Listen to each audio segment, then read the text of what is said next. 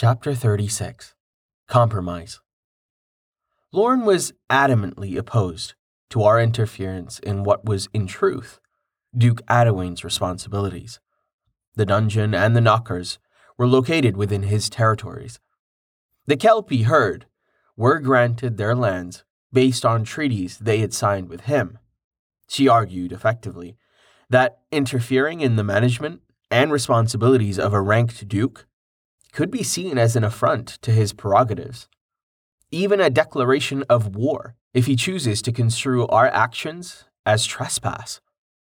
Euron and Cedric were both adamant that we had both an opportunity and responsibility to act. And as a ranked prince, I not only outranked Duke Adawain, but was system supported since my efforts to return Blaine and his family and see that justice was served was part of a quest.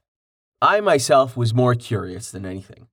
I wanted to know what a dungeon was like on Talum, and if it remotely resembled what was detailed in novels and games on Earth. That's crap, and you know it, Lorne argued, gaining my attention.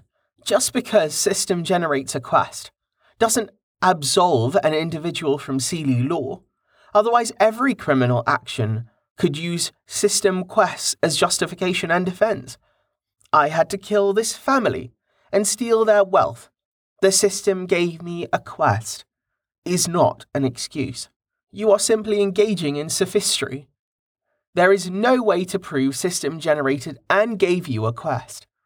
They can't be shared, and they can't be displayed. Quests are unique to each person and are generated in response to that person's specific circumstances. There are no ways to share quests or standard quests that everyone can do for experience? I asked Carrad. Not really. There are quests that are generated and offered to many people. A battle, for instance, may generate a quest to defend a location or rescue someone. As for standard quests, I'm not sure I understand what you mean. How to explain? For example, a blacksmith apprentice is tasked to make a dagger from his master. He crafts the dagger and turns it in. Isn't that a repeatable quest? No, of course not. That's his job. He may gain skill progression in crafting or blacksmithing, but there is no quest associated with that. So, no quest to seek out 10 herbs, or go kill 10 rats for Farmer Brown. The sound of Carrad's laughter was interesting. I don't think I'd experienced this before. It was very similar to the rush you get when you drink that first cup of coffee in the morning or smoke a cigarette after a good meal.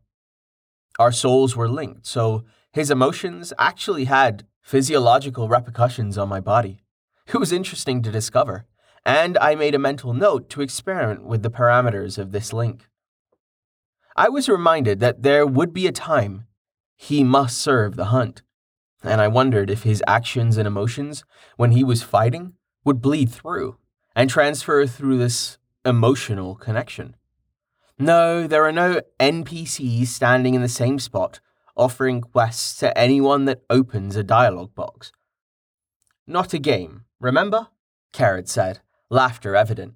Wait, I said as the arguing around me began to intensify, allowing me to ignore Carrad's, which was helpful because his laughter was at my expense.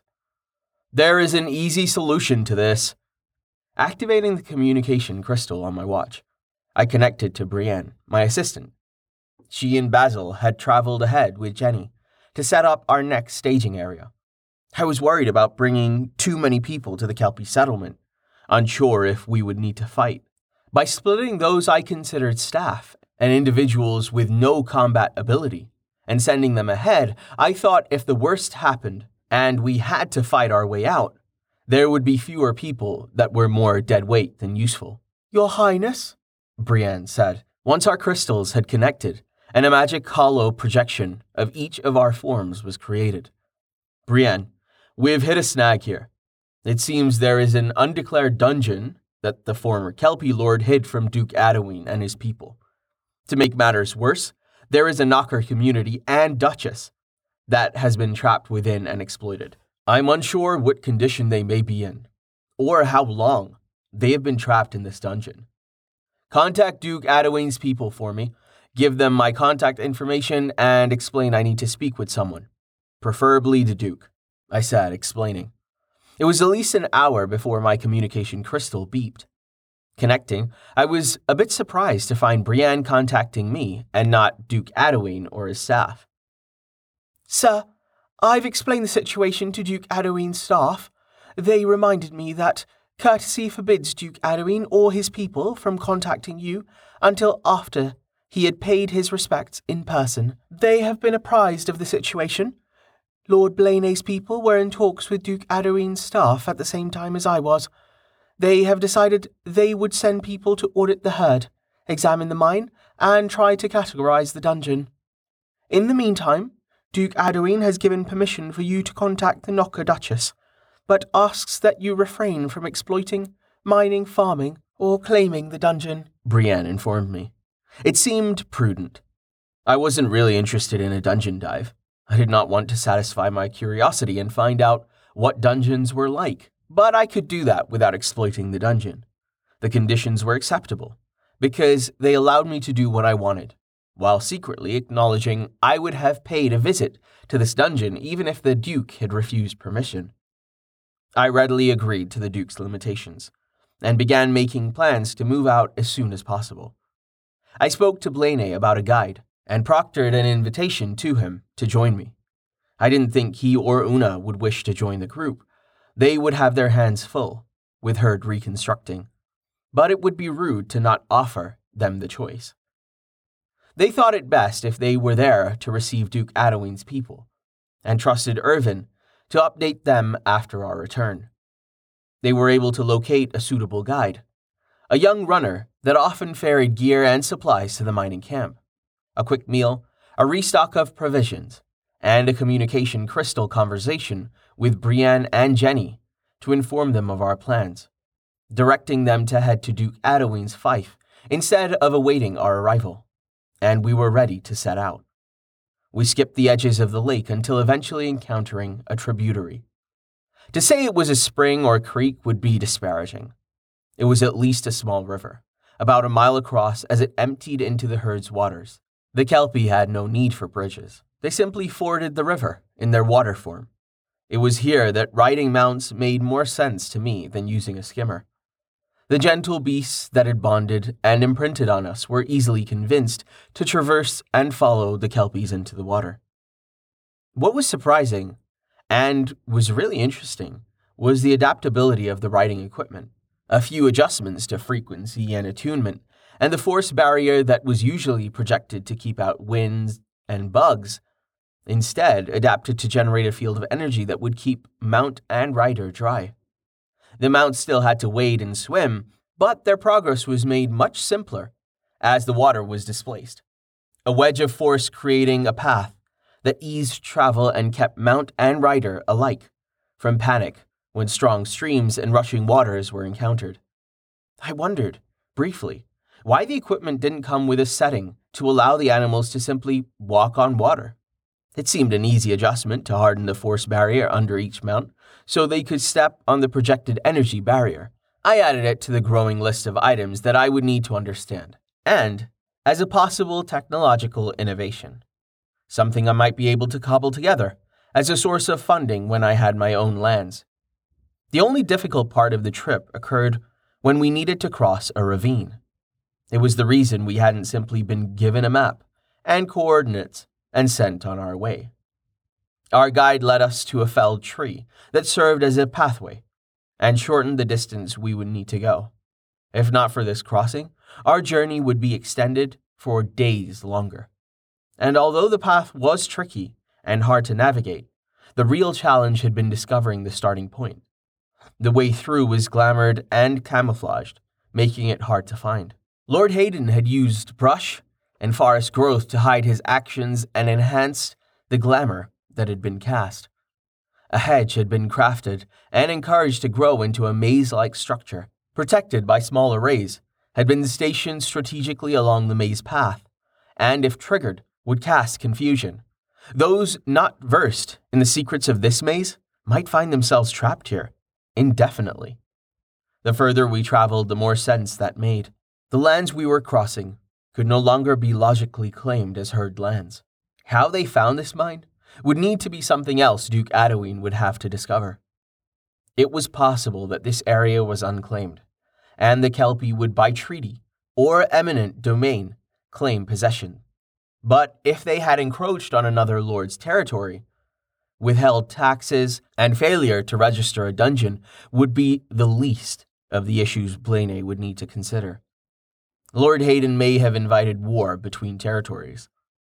We entered the maze cautiously, marked out a trail, and always made left turns. The guide was uncertain of the correct path, never having actually walked the maze. It made no difference that we were systematic and methodical in approach. The more we walked the paths that had been constructed, the more lost we became. It was after the third time that we found the entrance to the maze that Lorne realized that the arrays that cast confusion were placed there as misdirection. They were formation keystones, arrays linked to a much more powerful formation that continuously allowed the maze to restructure paths, move markers, and would always lead the party back to the entrance. Our guide had no idea how to turn off the formation or negate the effects. The Kelpie didn't use this path. It was easier for them to assume serpent form and simply swim upstream using the river, which is probably how they managed to find the mine in the first place. You could burn the maze to the ground, Euron suggested. I doubt the formation is powerful enough to regrow destroyed edges. I wouldn't be so sure of that, Lorne replied. Kelpie make the best farmers for a reason. It's not just because their horse forms allow them advantages in tilling and ploughing the land. They have a connection with plants. If they fertilize these hedges with their blood, I doubt fire will work. The regenerative properties of the blood will mean the hedges simply rebuild and repair the damage. Are they still tied to nature and the cycle of dormancy that happens during winter? I asked. They should be, Lorne answered, after taking a moment to consider my question. But we are in a temperate zone. It never gets cold enough for plants to enter dormancy here, and winter is still months away. Did you get a new aura? Cedric wondered. I'm not sure, I responded. If I can radiate Belleros's aura, wouldn't it make sense that I would be able to do the same with Cryonax's aura? It might just work, Lorne agreed. And depending on the temperature you can generate with the aura, you might be able to destroy the formation. Cryonax was the god of winter. When I'd fought with the Wild Hunt, I'd managed somehow to change the properties of Belleros's aura so that it burned cold fire. The principles should be the same. I knew how to create spells. Creating a fireball spell had shown me that the process was pretty straightforward will, form, intent. I connected almost instinctively with magic by now, shaping paths and holding the possibility in my mental grasp. Motioning for everyone to stand back, I moved to the entrance of the maze and released my intent. Cryonax aura learned. You have imbued your aura with aspects and power from the Cryonax bloodline. Cryonax aura, elemental ice debuff. Increase ice damage. Extending Cryonax aura as I would Belleros's aura. I watched as plants fought against the effects of cold and winter, regenerating and repairing any damage they took. The aura I was generating wasn't cold enough to do what I'd envisioned. Reaching deeper, I fought to grasp that part of my bloodline that made me unseelie, the magics and inheritance that the god Cryonax had left me. Slowly, as I coaxed and harnessed the bits of me that I had long ignored, that had just awakened, I began to gain control. As I gained control, I experienced the same pleasure, the same satisfaction I experienced when I projected Belleros's aura. I realized that I had fallen into a trap. A mental bias and prejudice had somehow taken root in my mental landscape. I had assigned values and traits to the unseelie that had no reason good and evil, seelie versus unseelie. I had allowed myself to become inured into attitudes and beliefs that had no basis. I hadn't met an unseelie yet, but still, I'd begun to think of them as others. I knew the fallacy of logic that kind of thinking generated. Good and evil existed in all people. I had been holding back from embracing my unseelie nature, not because I'd had no time to really compartmentalize or examine the benefits that bloodline would bring, but I had erroneously linked that unseelie with evil